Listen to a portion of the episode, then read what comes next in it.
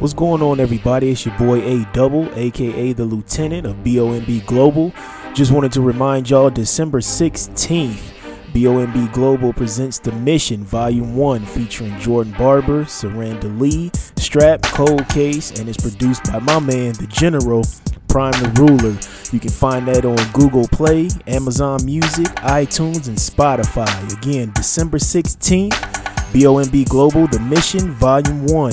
You can find it on Google Play, Amazon Music, iTunes, and Spotify. Stop playing with yourself and support some quality artists and quality music. Much love.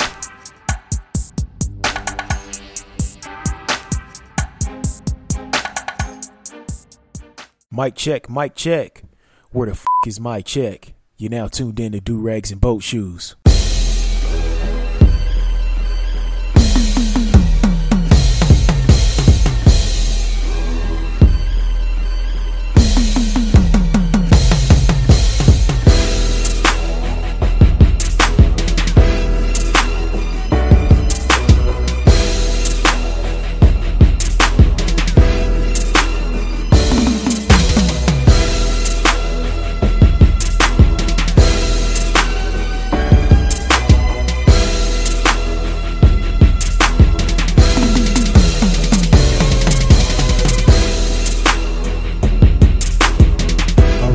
Go ahead and get this turned down. What is going on, everybody? It's your boy A Double, and you're now tuned into episode 61 of Do Rags and Boat Shoes. Uh, much love and respect to everybody out there listening.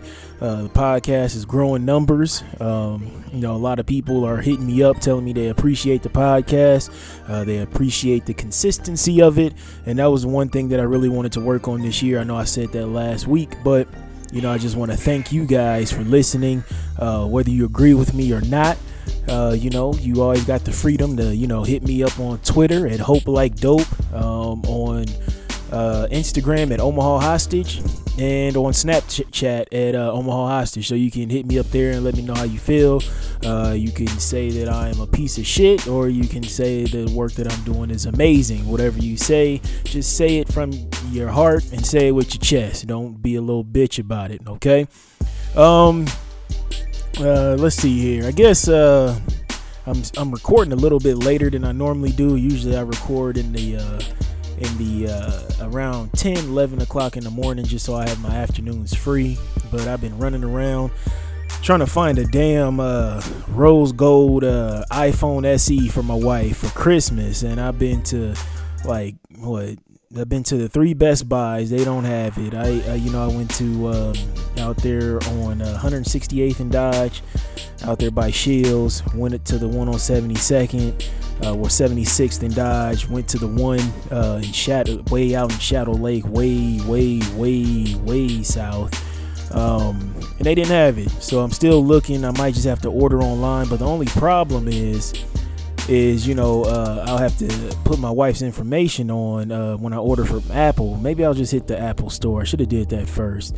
Um, but the thing is, she's still on a you know family plan with her with her uh, mom's pops and brother and sister-in-law, and they and the whole deal they're paying like super cheap. So uh, that's the only issue with you know trying to buy it online because I don't know all the information and all this other shit. You know, I know my wife's social and her phone number, but you know, I don't know, you know, her, uh, I think her pops is the head of the account, either her pops or her mom's. But I'll probably just go out to Apple and see if they get one. Hopefully, they can special order one real quick because uh, Christmas will be here soon.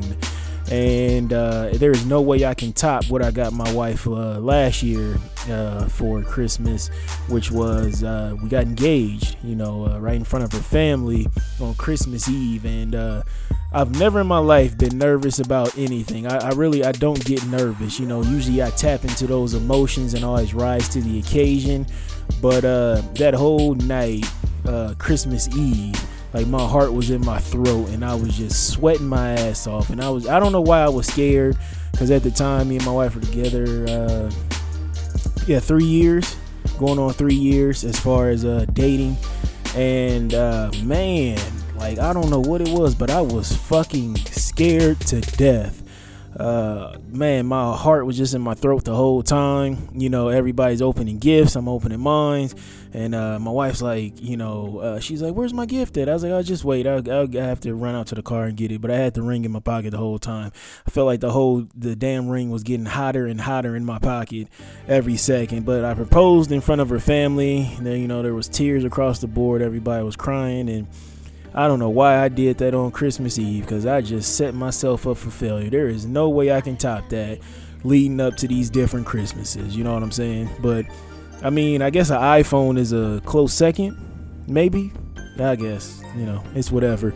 But yeah, so after I went, I think I was out hunting for that damn iPhone for about yeah shit. I don't know, just driving all over the city. Besides those Best Buys, you know, trying different um, uh, target locations because they got those mobile targets.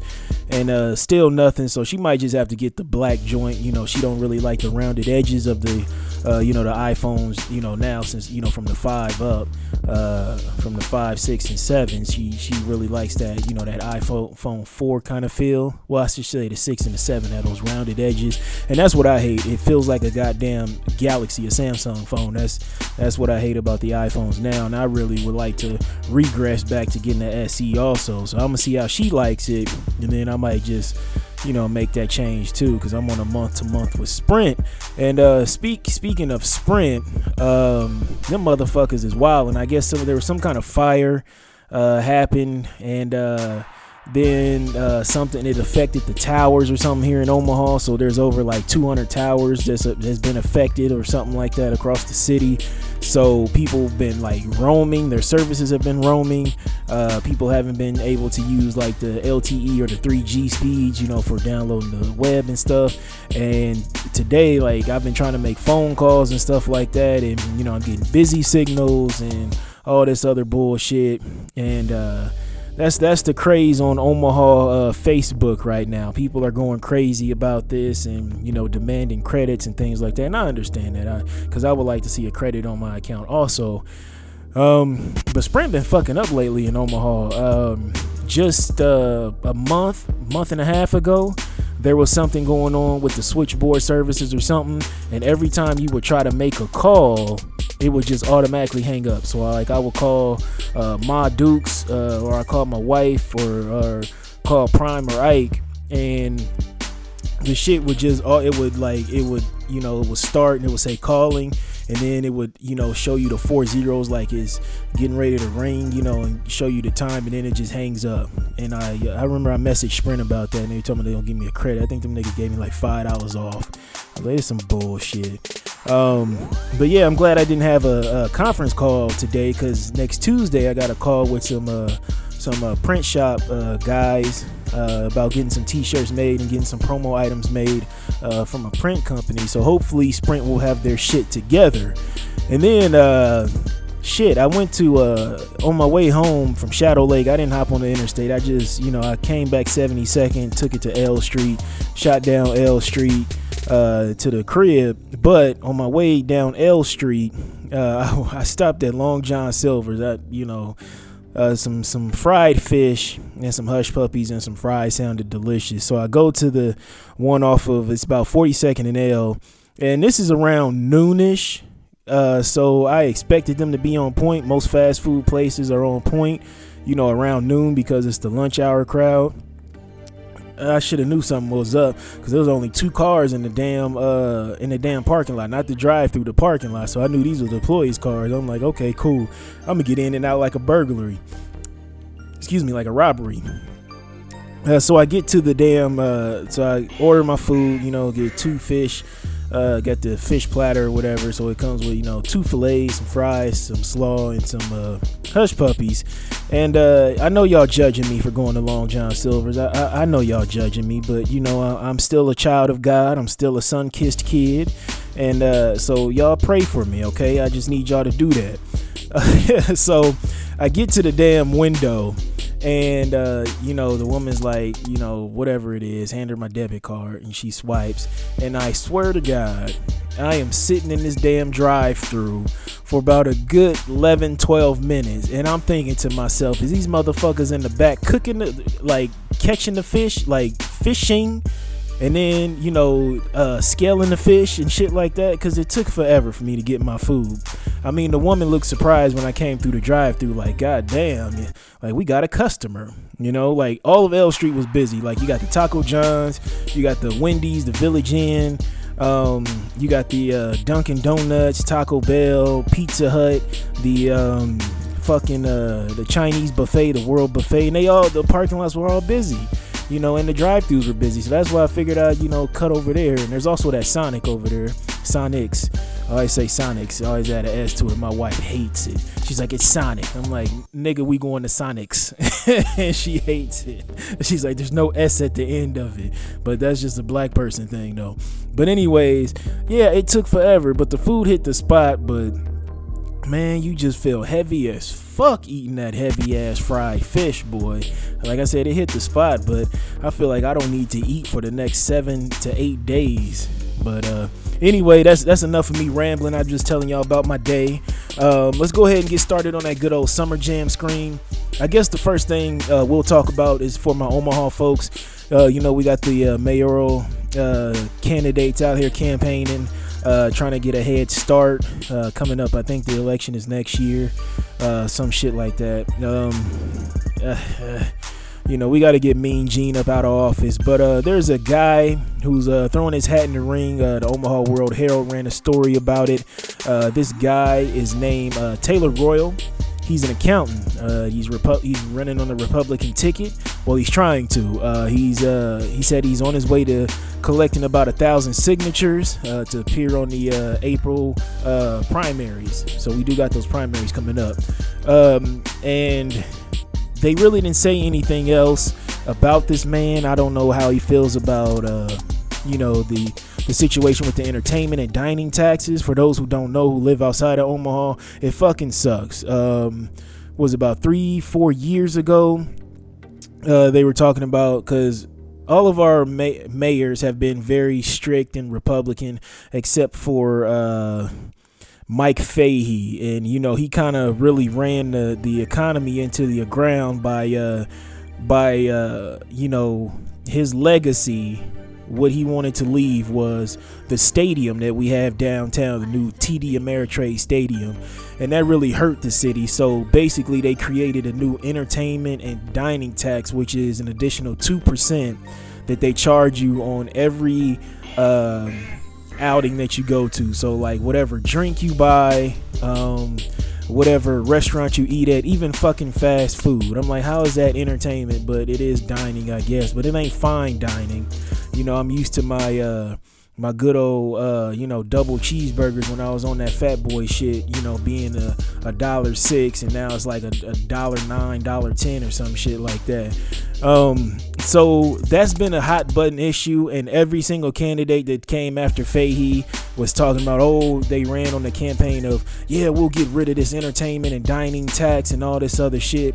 And we're two other candidates down the road, and nothing, nothing there is nothing happened. Uh, mean Jean, she ran on that. Um, Jean Stothert, uh, she ran on that whole. Well, I'm going to fix up North Omaha. I'm going to get rid of the dining tax, and here we are. You know, damn near to her primaries, and she she said she couldn't when the when the report came out to balance the budget. Nope.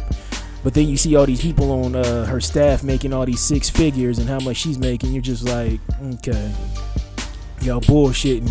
And I feel like uh, th- it's still going to be a huge issue in us uh, people in Omaha. We really need to, you know, put these uh, mayoral candidates. We need to put their ass to the flame and be like, what the fuck are you going to do about this entertainment and dining tax? You need to learn how to balance the budget a lot better. Um, you know, the the mayor before Fahey, I forget the name is slipping me right now. Uh, I think it's Hal Daub. Yeah, Hal Daub was a great mayor, uh, even though he's a piece of shit when it came to the Nebraska players. Um, you know, kneeling during the uh, the uh, the uh, the national anthem. You know, he had something slick to say about that. Uh, he knew how to balance the budget. Um, you know, so he really knew what he the fuck he was doing, you know, as mayor. But then you had Fahey, and you know he wanted to leave a whole fucking legacy of you know building a new ballpark downtown when Rosenblatt was just fine. Rosenblatt Stadium is where um, you know, the uh, NCAA uh, college baseball tournament was always held, and those people who lived down there on South 13th by the zoo, uh, they had a great time. You know, they would charge people, you know, 20 to 30 bucks to park on their lawn in their driveways. It was creating an economy for them. There was the stadium. Uh, uh, museum slash uh, sports card memorabilia store, sports memorabilia uh, store that was right across the street from the zoo. Then they tore down the Blatt and the whole city. He's like, yo, what the fuck? And so now we have this huge baseball stadium that's only busy in the summer during the NCAA championships. And back when we had Rosenblatt, we also had, you know, the Kansas City Royals would come down there and play, come down here and play. Um, and then uh, the Omaha Royals or the Storm Chasers now, or the uh, they were the Golden Spikes, and now they're the Storm Chasers. They used to play there too, and used to have a big following because the zoo was right next door. So now they tore that down. The zoo is expanding, and those people lost a bunch of money who live in those neighborhoods, uh, who was making a killing. I know there was a couple of guys there who uh, had houses facing the uh, stadium, and they used to they they bought vending machines and uh, basically they would you know fill those vending machines up with pops and charge 50 cents and people would just walk across the street grab a couple of cheap sodas and go about their way. And some of those guys were making 60 70 bucks a day just off soda you know for those two weeks so you do the math on that and uh, yeah, so Fahey did that, and you know that really kind of hurt the city, hurt the budget, and now we have this huge, beautiful stadium down there, and ain't shit being done down there. We had we tried to bring a uh, a football team, some uh, bullshit ass semi pro league with a. Uh, Jeff Garcia as quarterback, and we had Ahman Green running, uh, Husker legend, you know, and it was the Nighthawks, and uh, that shit was whack. You know, they never hardly changed the field over, and these guys were, you know, just washed up, and it was just bad. You know, people I was excited for, and I went to one game, and I'm like, shit, y'all couldn't even, you know, you're playing on a damn baseball diamond. You know, could you imagine like seeing somebody play football on a baseball diamond? So I say that to say this. Um, that mayoral candidate is he's petitioning to build a fucking football stadium here in Omaha and petition the NFL to create a new team or recruit a current team to move to Omaha. Now, let me tell you something the Nighthawks failed horribly. Okay, we just had a uh, basketball team who uh, won a title in their uh, division. Uh, I forgot what the league was called, and they played at the Ralston Arena. You know, there was maybe about 75 people there a game. I'm gonna tell you something. Nebraskans just support Husker football. That's it. That's it. We support Husker football. We're loyal to Creighton basketball. We're loyal to uh, Husker basketball, Husker baseball, Husker softball, Husker volleyball. Uh, it's going to be hard to change traditions, you know, to bring in a new football team. Like the city of Lincoln turns into uh, the third biggest city. Well, the stadium, UNL, the Husker Stadium, is the third biggest uh, uh, city, which is funny when uh when the Huskers play a home game. That's that's how Nebraska is. You know, you got Omaha, Lincoln, and then you got Memorial Stadium. That's the third biggest fucking city in the whole state of Nebraska. And so you telling me that you you trying to bring an NFL team here, you want to build a new stadium. So you know what's going to happen. It's going to be a rise in property taxes, and it's going then they're going to probably even rise the entertainment and dining tax. You know, from two percent to maybe as high as five percent. So my man's is looking funny in the light. He's looking very, very, very, very fucking funny. The only thing that I do agree with is uh, he has a proposal that uh, includes uh, one of his proposals is to uh, privatize uh, more of the city's uh, public works projects, including street maintenance. Now, this is huge because last winter, uh, the public works department they really just dropped the ball, and they dropped the ball every fucking time that the snow starts to melt. So around that March area, so I say Feb from end of February all the way through March, people are just getting fucked up with potholes left and right, just potholes left and right, and then they're like, "Oh, we're working on them, we're working on them," and they don't get around to them until the end of April. And you're like, bruh, we already know where the potholes at now. We already know how to swerve and dodge and weave now. We already got a pattern on how we gonna go to work or how we go to the goddamn grocery store. We really don't need y'all now. Um, so that would that would actually be huge, uh, huge word to uh, Donald Trump, and uh, you know, so let's see what happens uh, with these uh, candidates. Uh, there's three of them now. No, Mean Jean is running again. So you got this Taylor guy, and I forgot the other guy's name. There's been a lot of talk about that guy. I should have researched his name, but hey, we're nowhere near the primaries yet. Uh, but you know, I will keep everybody updated on uh, positions, just so you won't have to do so much reading. I'll do the research for you. I know my wife hates me you know, uh, staying up late reading and uh, documenting and taking a million notes because uh, I'm not spending that much time with her. But, you know, I bring her in on the fun and, uh, you know, have her, you know, help me out with some notes and things like that for the podcast. And, you know, it's an inclusive joint. I know it's kind of boring for her, but, uh, hey, you know, she respects the grind and I know you respect it too. Um, let's see what else we can talk about on this good old Summer Jam screen. Let me uh, pull my notes out here. Um, oh yeah, uh, I forgot to say that that Taylor guy was also talking about uh, he would work from North O at least twice a week, uh, bringing business and other leaders to the area. That ain't nothing but code word for gentrification. I mean, you're not low, fam. Um, but let's see here. Uh, oh shit. Um, so I was reading on CBS News. So we're gonna talk about some white folks real quick. It's like we wasn't just talking about white folks, but I was reading a story on the Apple News section from CBS News, uh, and they ran a story about the Klan, the Ku Klux Klan, not wanting to be called white supremacists. Like nigga, what else could the fuck they be? Now this is a real story. I want y'all to Google it. Uh, this is not one of them fake Facebook stories or some story generated by uh, Russian spies for Trump. Okay, this is a real story from CBS News, unless the Russians infiltrated CBS News. Um, so they're basically uh, talking about uh, they don't like the word. Uh, they don't like the phrase white supremacist is almost as bad as being called a racist.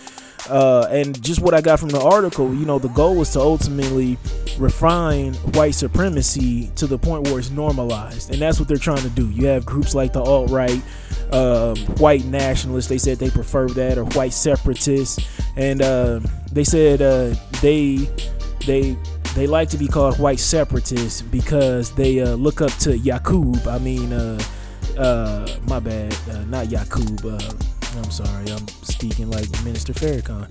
But uh, uh Yahweh, aka uh, Elohim, aka God, talking about um, keeping your group separate and shit like that. And uh, it's just a joke. The whole article is just funny as fuck.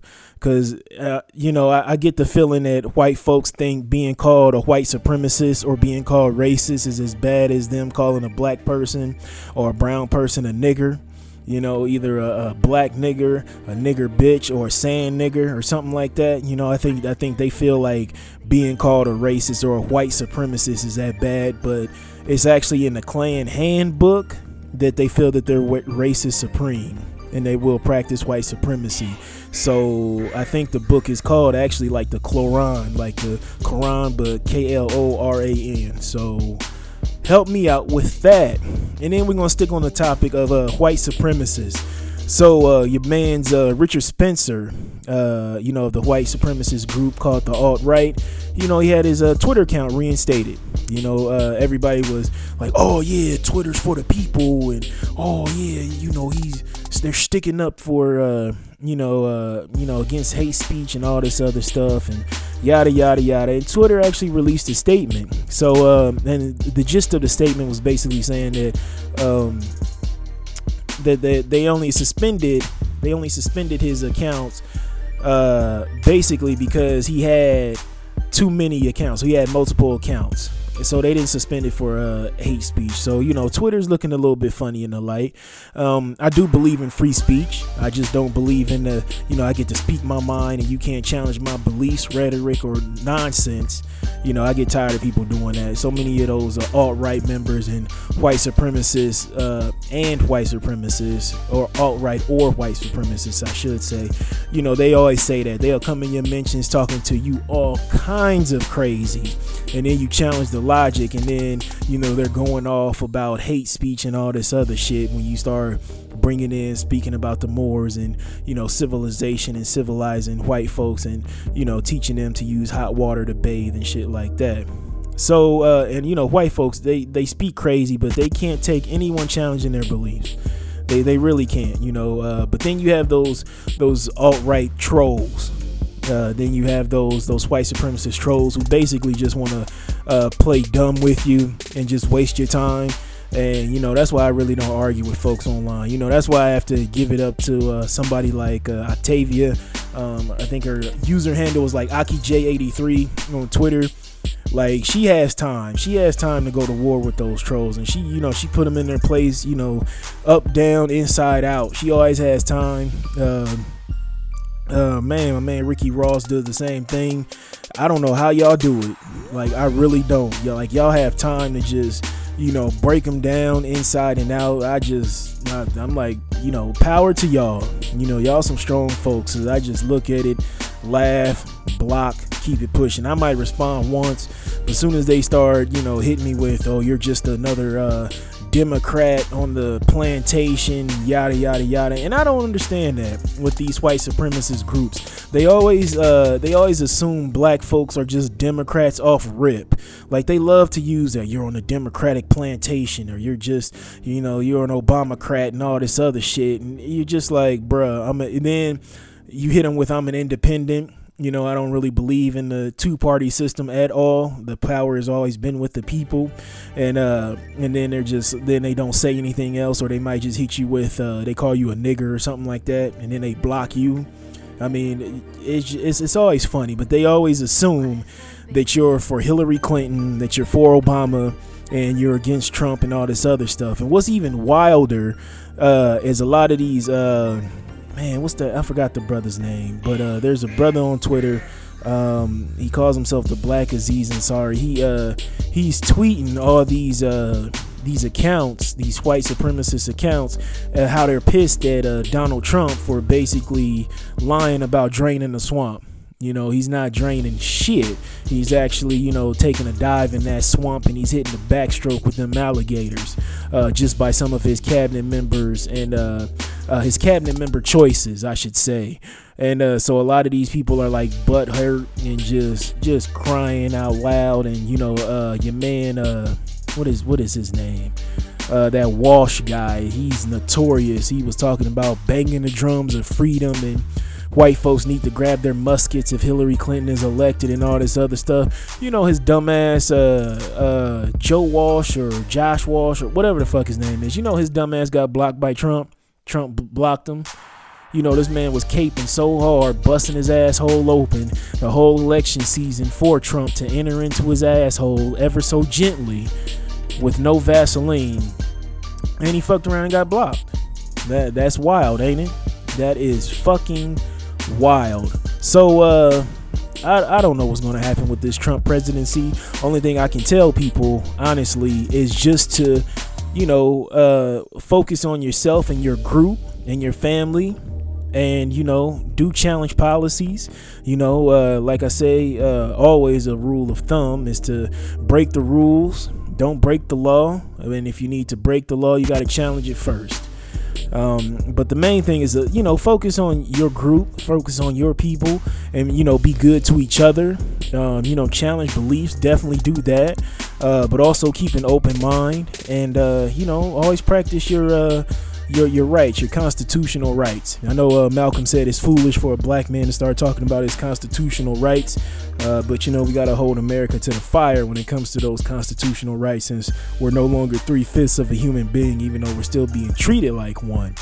But there was also an interesting story being ran on uh, I think it was in the Miami Herald. Speaking of white supremacy, uh, still sticking on that topic. Uh, there was a guy named Brian Childers. Um, he was he was uh, arrested for meth. He went to prison for meth, and he ended up joining a white supremacist gang, and he ended up getting killed by a rival uh, white supremacist group, uh, a rival Aryan Brotherhood group back in 2014 And um, so he went to prison in 04, came home about 10 years later, and he still was, you know, claiming that set, that white supremacist group that he was with. And, uh, you know, the rival gang killed him. They basically chopped this man up. They killed him in his uh, garage or whatever, chopped him up then they dumped his body in buckets and cement. They never recovered his body. They arrested like seven to eight people. Uh, I think eight people along in the group back in 2014. And uh, nobody's talking about white on white crime. Ain't that wild? Like you just hear about that and you're automatically thinking about, oh, this is crime, but nobody is calling it like white on white crime. That's that's crazy, ain't it? But um, eh, that that was just crazy. They chopped his body up in the back of a, a pet store or whatever using a saw. And uh, shit, my God, like that is just demonic, twisted, crazy as fuck. Just just wild. So that that's I guess that's my little what about white on white crime issue, you know. Um, and then you can also uh, when people start talking to you about um, black on black crime. Uh, you know, that's the only reason I brought this up. Uh, I came across a article on Kinfolk Kollective, um, and it was talking about. Uh, it is basically titled like "Dear White America, What About Black on Black Crime?" And there's seven questions that you always ask uh, when you're dealing with somebody uh, who's talking about black on black crime. So, and I thought this was actually pretty funny because it's actually it's actually real as fuck. Um, well, excuse my language, but you know who I am. Uh, so number one was uh, if we are all Americans, why are you not worried about crime happening anywhere in America? That's a good question. Uh, the second question you can always ask them is Does crime happening in predominantly black communities make it a black thing? And that's in quotes. And then number three is fucking funny. Doesn't all crime matter? Like that, that would be rich. I would pay to see somebody do that on a show. You know, a black person do that on a show when somebody is talking about, well, what about black on black crime? When you start talking about uh, police sanctioned violence against people of color, specifically black men and women. Uh, number four, why do you not see this as simply an American crime problem rather than a black problem? That's a good one. And then number five is uh, why are average, everyday white citizens not up in arms demanding an end to violence in American cities such as Chicago? Like, what are you doing about this quote unquote black on black crime in Chicago? It's only American crime. That's how I see it. I don't see color. That's fucking funny. Uh, number six, why do you need to wait for an unarmed black child to be killed before you ask a question about violence happening in your own country? That's a pretty deep one. And then the uh, the last one, number seven, and you guys should be writing these down. If not, just play it back, write it down. It'll it'll give you something to do. You know, if you feel like arguing with trolls or uh, your uh, your your racist coworker or uh, you know your uh, your uh, your your lady who likes black dick but don't like black people. Um, number seven, if you deny the existence of two Americas, one for black people and one for white how can you now call for an examination of an issue that is exclusive to something you denied existed in the first place, like Black America? Now that's that's a deep one right there. That is really deep. I suggest you ask that question all the time when somebody hits you with what about black on black crime. So shout out to the folks over there at uh, Kinfolk Kollective with that. Collective is spelled with a K. Um, and I think that's pretty much all I got for the uh, Summer Jam screen. Let me scroll through my notes real quick if y'all can bear with me and enjoy this instrumental as it plays ever so smoothly in the uh, background. Um, let's see here. Oh shit, I'm tripping. Uh, your man's Kanye West just dyed his hair blonde my God, uh, excuse me for snorting into the uh, into the mic, but I, I feel like I'm getting a cold. Kanye West has dyed the top of his hair blonde, and he looks like a fucking fool. I thought y'all told me that he was going to the hospital, you know, to get some help. Like who okayed my man's to be out here looking like uh, Wesley Snipes, you know, the uh, being the villain in that Stallone movie. Like who who gave who gave your man's the green light? That's what I want to know. He's out here looking all kinds of crazy. just looking like a fucking fool. I feel like he needs to hire like an older black woman to sit him down and talk some sense into him. He really does. He really does. And did y'all see that this Negro met up with Donald Trump? And uh man, I think uh, Donald Trump is getting his coon cabinet together. And I'll tell you why in a second. But let's read some of these tweets from your man's uh, Kanye West. He said he wanted to meet with Trump today to discuss multicultural issues. And that's a jig right there, multicultural. Uh, what about black issues, Mr. West? Because you know George Bush don't care about black folks. Um, these issues included bullying, supporting teachers, modernizing curriculums, and violence in Chicago. Uh, I feel it is important to have a direct line of communication with our future president. Oh my God. I'm getting sick reading this. With our future president, if we truly want change, hashtag 2024. I don't know why he hashtag 2024. Maybe he wants Trump to, uh, I don't know. I don't know. Maybe he maybe he's not running for president in uh, 2020. Yeah. So help me out, Mr. West. Uh, multicultural. What do you mean multicultural? Now I need an explanation on that.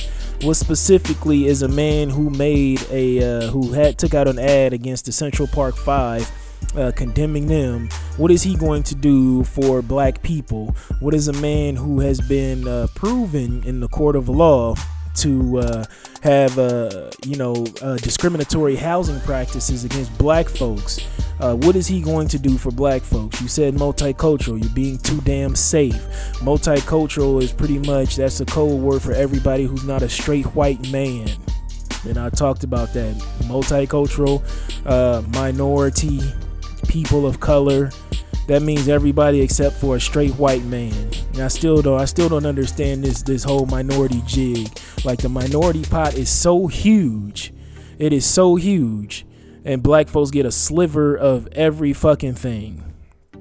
Like you can go back and look at, I mean, the Department of Labor will tell you that white women benefits the most from uh, affirmative action. That's what just wild to me when you see a white woman complaining about affirmative action, and you're just like, well, the Department of Labor says that you get the most uh, you know, the biggest slice of the pie when it comes to affirmative action. And how can you be a majority majority?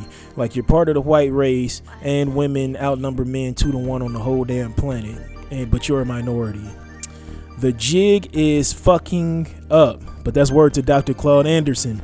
So I said that uh, Donald Trump was getting his coon cabinet together because uh, besides uh, meeting with Kanye West, he was also seen meeting with Ray Lewis, uh, the murdering uh, the murdering coon who uh, likes to sound like Dr. King in his foyer in a, a wingback chair, and then he also met with Jim Brown, and the people like, why is Jim Brown a coon? I told y'all Jim Brown was tiptoeing towards that uh, ticket window to get his uh, ticket for the Chacon train back on the NBA TV uh, open court episode when they're talking about social justice and social issues and race relations.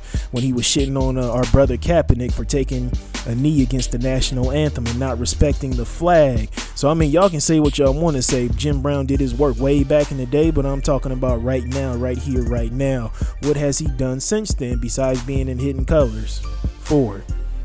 Help me out. Has he been mentoring or, you know, other athletes on how to deal with uh, race relations and shit like that? Because since Jim Brown, I ain't seen nothing but a bunch of coon ass athletes who are scared to speak up about racial issues and who are not bringing up anything about racial issues or uh, about black folks. Anytime they say something about some racial issues, then it turns around, then they have to flip on the back end and start talking about what about black on black crime.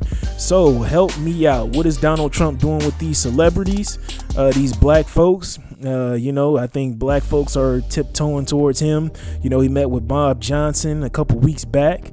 And, uh, you know, I think he's just getting his coon cabinet together, uh, basically to come out and say Donald Trump ain't bad. He's not bad and all this other shit. So we'll see how it goes once the uh, elect- electorates uh, place their votes pretty soon. I think it's this week or next week. Um, but I think that is it. That's all I got for the uh, Summer Jam screen. Uh, uh, hopefully, Hov can reach out to Kanye West because he needs some sense talked into him. Uh, maybe Beyonce Mama can talk some sense into him because we are losing this man right in front of our fucking face. So uh, somebody pray for him. And uh, Hov, what you got to say? Don't be the next get tested on that summer jam screen. I smoke rocks. I smoke rocks. All right, thank you so much, Tyrone. Uh, selling hope like dope. This sounds like something that you would do, Tyrone Biggums.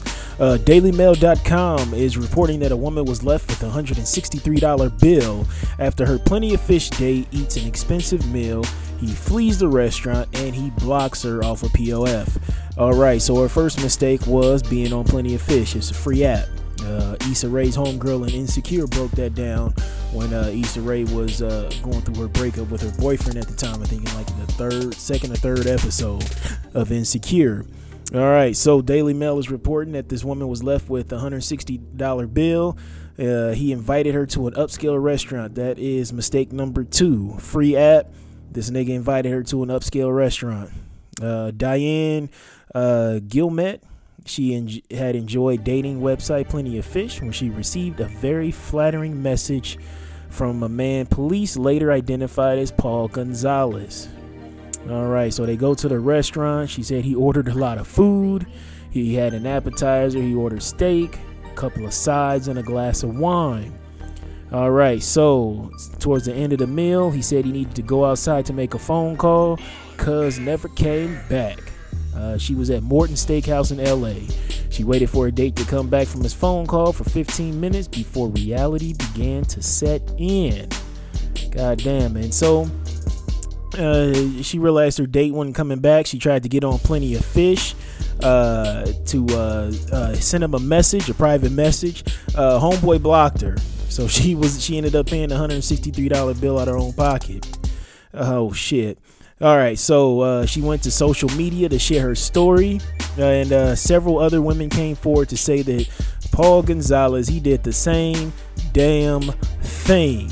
Uh, each time he had chosen to uh, go out to a high-end restaurant, sneaked out and left them with the bill. Uh, one woman uh, left him. She she didn't want to be named. She was left with the bill more than, for more than a hundred bucks after he went to the bathroom and never came back. All right, and so despite her, that this was the lady's first experience, uh, Miss uh, Gilmet. Uh, she says she has not been put off internet dating. Uh, I would recommend for her to actually get on a dating website that pays a subscription so she can avoid these bum ass fools out here. Okay, you got to leave plenty of fish alone. Plenty of fish is only used for hookups, uh, for dirty niggas who like to uh, scam women, and for lesbians. Okay. All right, so police say Gonzalez is also facing two pending cases of petty theft. He is accused of failing, failing to pay for a haircut and color from a Burbank hair salon back in February. This nigga's dirty as fuck, bro. My man's went to a salon, got his hair cut and dyed and this man just skated off. And the cops are still looking for this fool.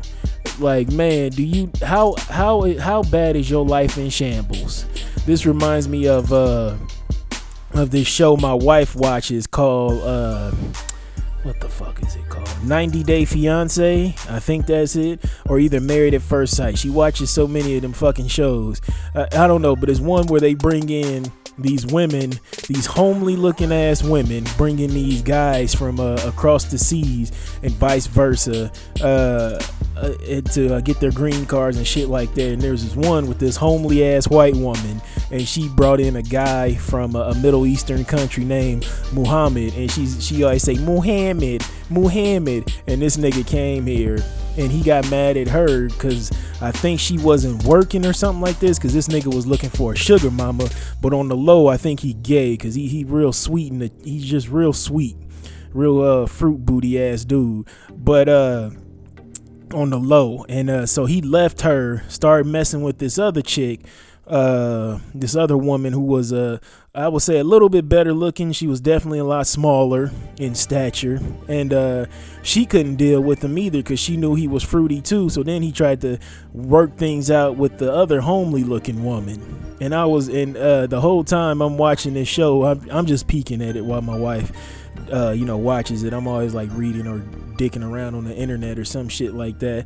But uh, and uh, and he's just scamming the whole time. He wanted to come over here and be taken care of, you know, uh, I bet you he probably lived in the country that didn't play that gay shit. And so he thought he was gonna come over here and twerk on some dicks on the side while he had the homely looking woman take care of him. So he made up this whole fiasco, uh, talking about he was so hurt that she really wasn't working or making that much money and all this other shit. And it's like, well, what about you? You're the man. You're supposed to, you know, I know it's a different culture, but a man, it's in the DNA to be a provider and to be the head of household and things of that sort. You know, at least work, get a fucking job. But that's what that reminds me of. So I know Muhammad, that's how the woman says it, the homely ass woman. Look like she's straight out the straight from Carter Lake, Iowa, trailer park looking woman.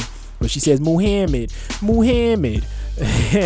and that's what this story reminded me of. But my man uh, Paul Gonzalez out here selling hope like dope.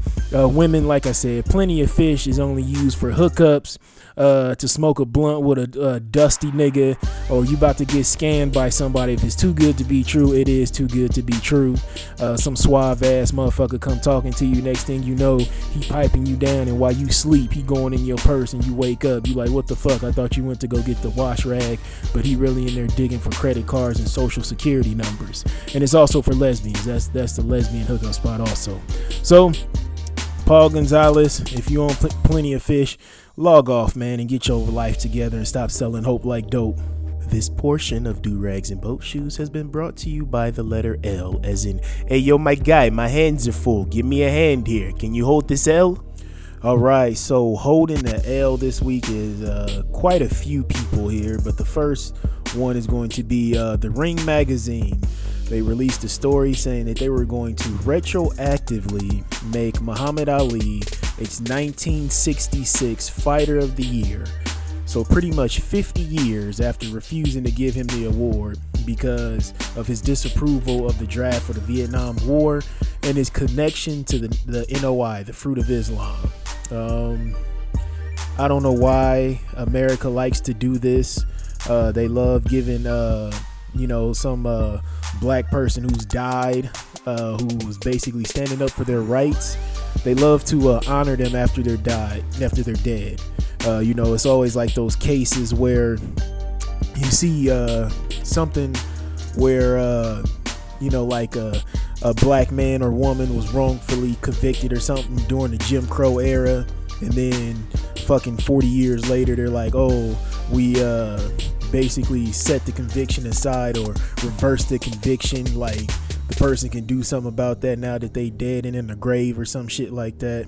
So Ring Magazine is just wilding out, and uh, they were very disrespectful back then too because they would always call him uh, Cassius Clay instead of his his new name, his uh, Nation of Islam name, what he legally changed it to Muhammad Ali. Um, so they didn't agree with him being in the fruit, didn't agree with him being in the, uh, you know, being against the war. Um, you know, when he came home, you know, when he started back fighting in 1970, you know, he uh, won the magazine's Fighter of the Year in 1972, 74, 75, and 78. And uh, I don't know, it, it's it's just too late for that. You know, I, I feel like they're just trying to generate you know some buzz around their magazine around boxing in general because it's pretty slow the only bright uh, thing going on right now bright part of about boxing is going on is uh the hometown hero you know uh, bud crawford but um ring magazine they really they really really really can hold this l because nobody really gives a fuck. I'm sure anybody in Ali's family, they really don't care about the title. And then they're going to make like this huge um, cover story about it in the next month, is- next month's issue coming up. And uh, nobody really cares. So y'all can just go ahead and hold this L. Um, let's see here. I was going to speak about um, about how black folks can create a system to uh, reward and punish those who help us and harm us. And I was looking at the Jewish Defense League, you know, as uh, doing some research on that. But that's nothing more than a far extreme, uh, I'm not going to say terrorist group, but extremist group.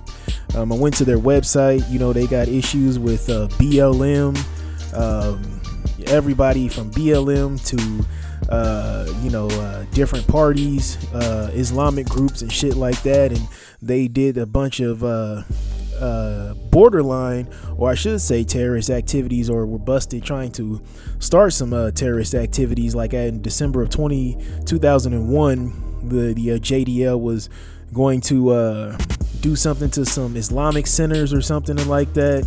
I guess they were feeling real patriotic and all this other stuff, but those guys like move like the fucking mob. So I didn't want to, I didn't want to really, you know, use them as a blueprint.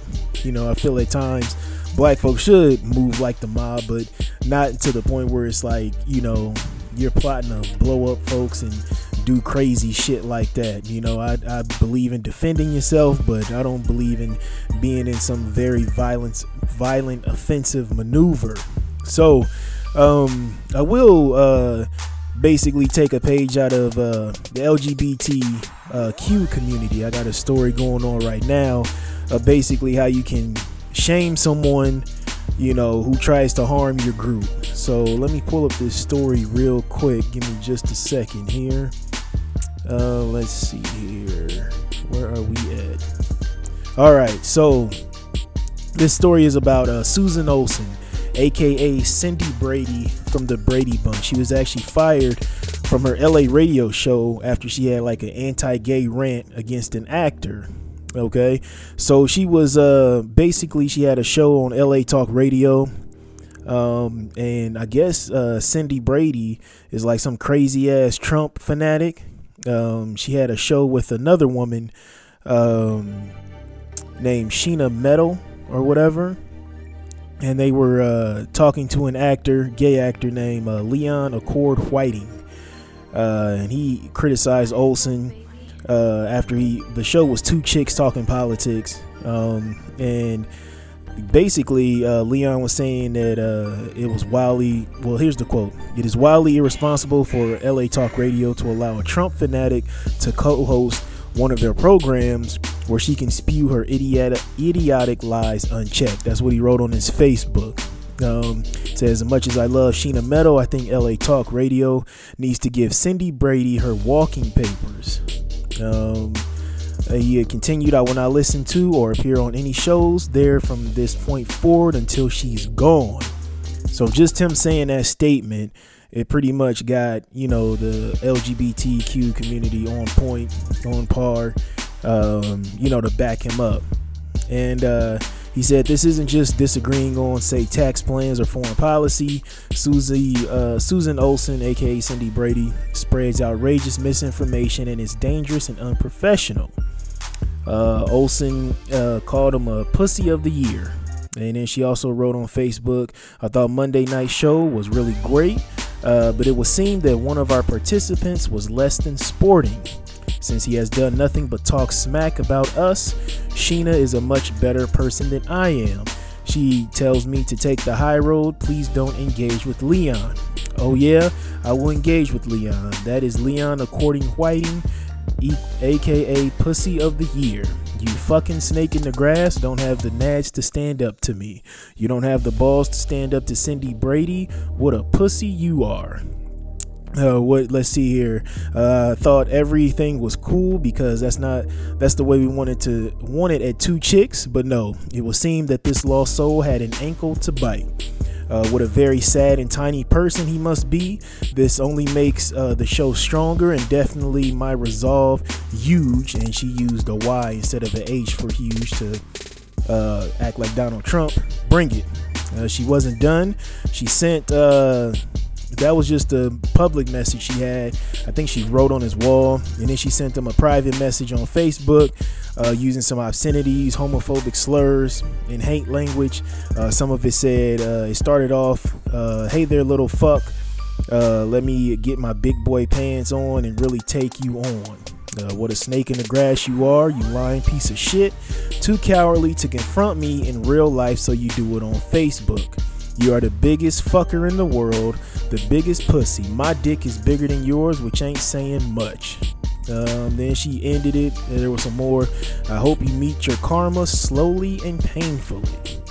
Uh, she also publicly threatened the actor, uh, telling him, You had better hope you never see me in the world, and I mean that. Uh, man, Cindy Brady is about that life. But she is crazy as cat shit. So uh, basically, with that message and him airing her out, LA Talk Radio they released a statement. Uh, the station chiefs posted uh, saying that we will not tolerate hateful speech by anyone associated with our radio station. And have severed our ties with the host that veered off the, in the direction in which we are going.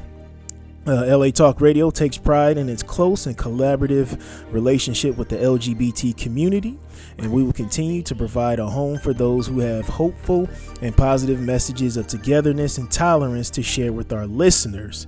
So you listen to, so you look look at that and see what she did off air.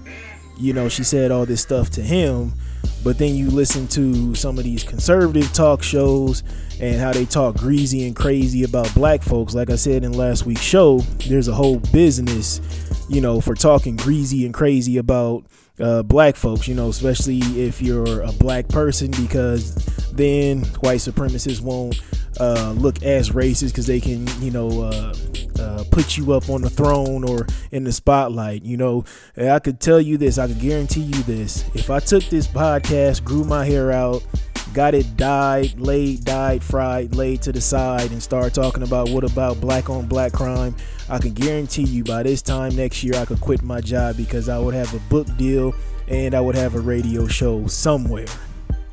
And I could say that with with the utmost confidence because there is a huge, huge, huge arena for people to talk crazy about black folks because our former uh, I say former, but our current leaders are always about multicultural issues and things like that and never focus on black issues. So um, that's just one instance, just showing where somebody's talking greasy on Facebook ends up getting them, you know, fired and removed from their job. And I know you're talking. To, I know you can say the same thing about how Black Twitter gets people fired from their ten dollar an hour job at Chipotle and shit like that. That's really not a big move. Like the person can't just go find another eleven dollar and fifty cent hour job at Qdoba. You know. So we celebrate those wins, but we really do have to get an agenda going and uh, rally the troops behind us and have some leaders that actually speak about black issues and not multicultural issues or people of color issues or minority issues. Because you know what a minority is. It's anybody who's not a straight white man which is a jig. So um, also who has to hold this L speaking of this is this is why black folks you know aren't taken seriously doing goofy shit like this. Have you guys seen the video of the brother who faked like he was getting stopped by the cops to propose to his girlfriend. This Negro had a couple of cops in on it. He so he's at a gas station. He's like a biker or something, and the cops roll up him on him, weapons drawn, and his in his future his fiance, well his girlfriend, you know, she's like uh, standing between the cops and him, and she's like, he's getting his ID, he's getting his ID, and she's scared for her fucking life and she's putting her life on the line, got her hands up, and she's actually standing in front of her man. And this brother is on his knees, digging slowly into his jacket, and he pulls out a fucking wedding ring. Now, how is this a fucking game to him? Like, this is why people don't take black folks seriously. Black folks are being killed in custody, shot like dogs in the street, and this nigga wanna be up here playing games and up here trying to propose with two guns drawn on him, and he thinks the shit is cute. And niggas is online retweeting it like, oh, this is she is such a strong woman. She is such a strong woman, and this is so creative of him and I agree, she's a strong woman for stepping in at the beginning. You know, between her man and and the um, and the cops. You know, with the weapons drawn, it, it does take a lot of courage to do that. But for this Negro to come up with this scenario in the in the times that we have with Black Lives Matter, people shitting on Black Lives Matter, calling them the new KKK and people trying to group every single black person into that group. And you see what that's just another dog whistle for BLM so if a black person is radical they'd be like oh well he's BLM which is the new KKK like they're out here burning crosses in people's yards. But he thinks this is a game and he thinks it's cute. And this video is going viral and it's sad and this is why nobody takes black folks seriously. And you know i'm happy for these folks getting married because marriage is a beautiful thing But my man's, all you had to do was take her out to dinner and propose after dinner, or have the waiter bring it out, you know, inside a slice of cake. You know, you had the ring inside the slice of cake, or you could, you know, propose in front of her family. You know, do something normal. You know, this police the relations between black folks and police this is nothing to be played with this ain't nothing cute so my mans you gotta hold this l uh, hopefully the marriage work out for you but um, if it don't you know that's just karma from the ancestors You win. Perfect. all right so moving on to not all heroes wear capes um, I guess we'll have to just put your man's uh, J. Cole on there. Uh, he dropped a album, was it last Friday? Uh, 10 song album called uh, For Your Eyes Only. Uh, basically, it's just telling the story of, you know, him uh, meeting his lady and then, you know, at the end having a uh, recap, you know, uh, telling the story of his life, you know, up to his to his daughter, uh, who he just had. Um, J. Cole can rap his ass off. I can give him that. Uh, the beat selection is kind of bad. Um, but there's no passion in the rapping for me. That's why I say that he's boring. You know, he's more boring than, you know, reading a book about paint drying in the library on the Tuesday morning. But, uh, you know, people respect him. I respect his flow.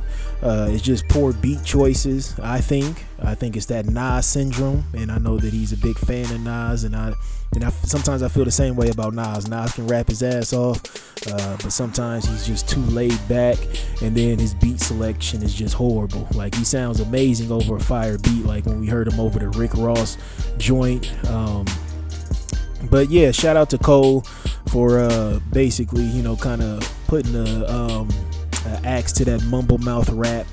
Uh, you know, I off the False Prophet song, it feels like it is aimed at uh, Kanye West, and then there's some other rappers too, but uh, nobody really can can come back to fire shots at him because they respect him so much. Uh, he's that gap from you know Jay Z uh, to this generation, you know. So it's like Jay Z, Nas, uh, the LOX, those guys, and then you got the generation after, which is like Cole, Drake, and uh, I guess you can put Kendrick Lamar in there. Uh, and then uh, after them, you got these goofballs like Lil Uzi Vert and Lil Yachty, all these Lils and uh, Kodak Black and shit like that. But those guys, you know, they look up to J. Cole, so they really can't say shit to him. You know, it's kind of like how Hov was killing it, you know, back in the early to mid 2000s, and really couldn't nobody really take shots at him because he was just killing it. So shout out to J. Cole. Um, you know, listen to For Your Eyes Only. And, uh, you know, if you're a true hip hop fan, you can appreciate the lyricism because I do. Uh, but like I said, the delivery's boring and the beat selection is just kind of blah. But it's still worth a listen to. You know, you listen to it a couple times and, it, you know, it's good to go. So uh, shout out to him. And uh, not all heroes wear capes. J. Cole. All right, so moving on to health over wealth. You know what I say? Without your health, you can't enjoy your wealth. So I want to talk about tapping into uh, dark emotions to overcome obstacles. So we're going to use uh, Kobe Bryant as an example. When he was going through the uh, the uh, sexual assault allegations in uh, Colorado, he really couldn't focus on anything, and uh, so basically, he said he had this feeling of just anger and hate deep inside of him. And then at, he couldn't focus on anything. And then uh, because he couldn't control anything but he said one thing he could control was a game of basketball. So at halftime against the orlando magic that's when he really uh, tapped into his uh, black mamba uh, you know persona using hate and anger to uh, overcome the obstacles of what was happening outside so he could focus on what was going on inside the court um, here's a quote from him about uh, tapping into that and uh, you know using failure as fuel. Uh, so he said here's uh, where my respect and admiration for mj was forged. I learned that he had been cut from his high school team as a freshman. I learned he knew what it felt like to be embarrassed to feel like a failure uh, but he used those emotions to fuel him make him stronger. He didn't quit. So i decided to take on my challenge the same way he did I would ch- channel my failure as fuel to keep my competitive fire burning. I became obsessed with proving to my family and more importantly to myself that I can do this. and that's what he told the uh, Players Tribune in, back in 2014. Um, you know, a lot of times we do go to dark places, you know, when we're feeling down and out, but it's it's always like that phoenix effect. You know, when you get so low that you really you have to take that first step to do something about it. Um, but to keep those wheels turning, sometimes you do need that dark fuel uh, to keep pushing. That's all a, a competitive spirit is. Um, to me, it's a combination of of like fire and envy. Like especially like if you're doing something and if you say somebody is better at something than me, then I'm gonna do everything in my power to basically embarrass that person, especially if it's in a competitive arena or just even in life in general. And uh, you know, and that comes from uh, I have a lot of fire deep in me from uh, just growing up with uh, different guys who had more than me and who uh, basically had a lot of stuff handed to them uh, like there was a buddy of mine uh, when I was growing up. I used to always talk about how when I get older, I'm gonna get these kicks and all this other stuff. You know, I knew release dates off the back of my hands. You know, basically from like Eastbay catalogs and old slam magazines, and he would just come up the hill with them on.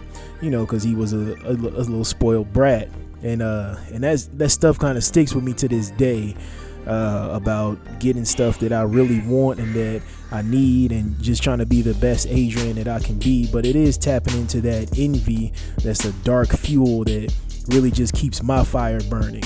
So it's just, uh, you know, don't let it consume you to the point where you want to be that person, but you actually want to beat that person and be a better version of yourself. That's what I'm saying. So that's pretty much all I got. Uh, this is one long ass episode, and I'm sorry it's like an hour, so maybe y'all can listen, you know, on your way to work, and then, uh, you know, on your lunch break, that's 45 minutes. Then you can listen to the other 15 on your ride home from work.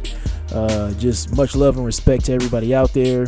Uh, please make sure that you rate and review it on iTunes and share it on SoundCloud, share it on Stitcher, and uh, share it on Facebook. Make some people mad, you know. Um, I love y'all. Much love and respect. One.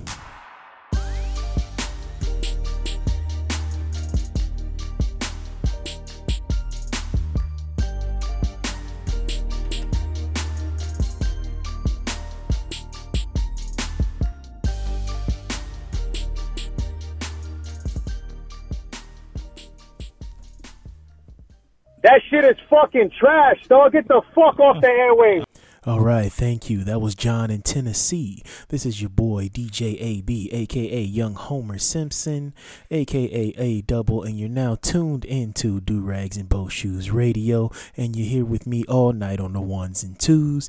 And for the slow jams tonight, this is dedicated to all the fellas who haven't been drafted yet, all the ladies who still bullshitting and not choosing, and they're sitting around lonely cold and single, and we're creeping up on Christmas. So this track is dedicated to y'all by my man Royo, produced by my man The Magician, called Coldest Christmas. And uh, y'all have fun listening to this track. Bitch.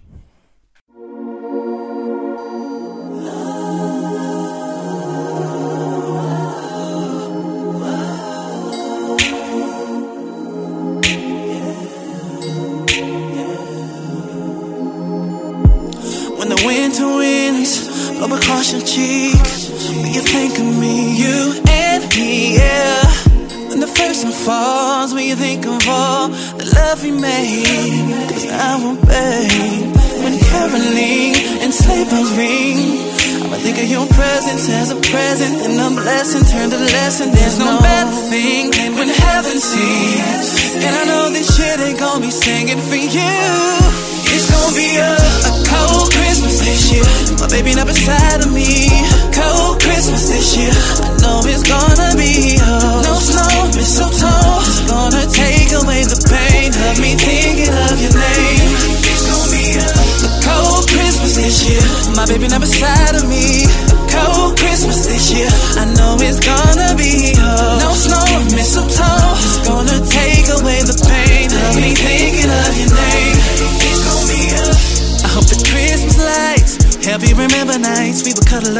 Making love. It was crazy love, and I loved every minute of it. Holding you on our ice mountain. It's Something about Christmas time's power. When Caroline and sleigh bells ring. I think of your presence as a present and a blessing. Turn to lesson. There's no better thing than when heaven sings. And I know this shit ain't gonna be singing for you. Cold Christmas this year. My baby not beside of me.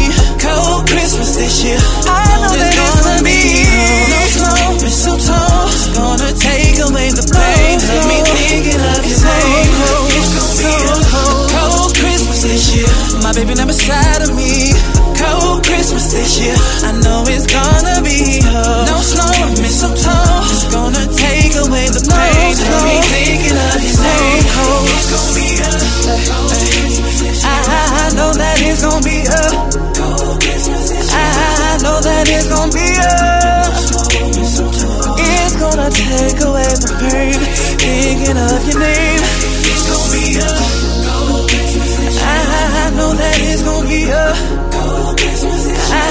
know that it's gonna be a It's gonna take away the pain. Thinking of your name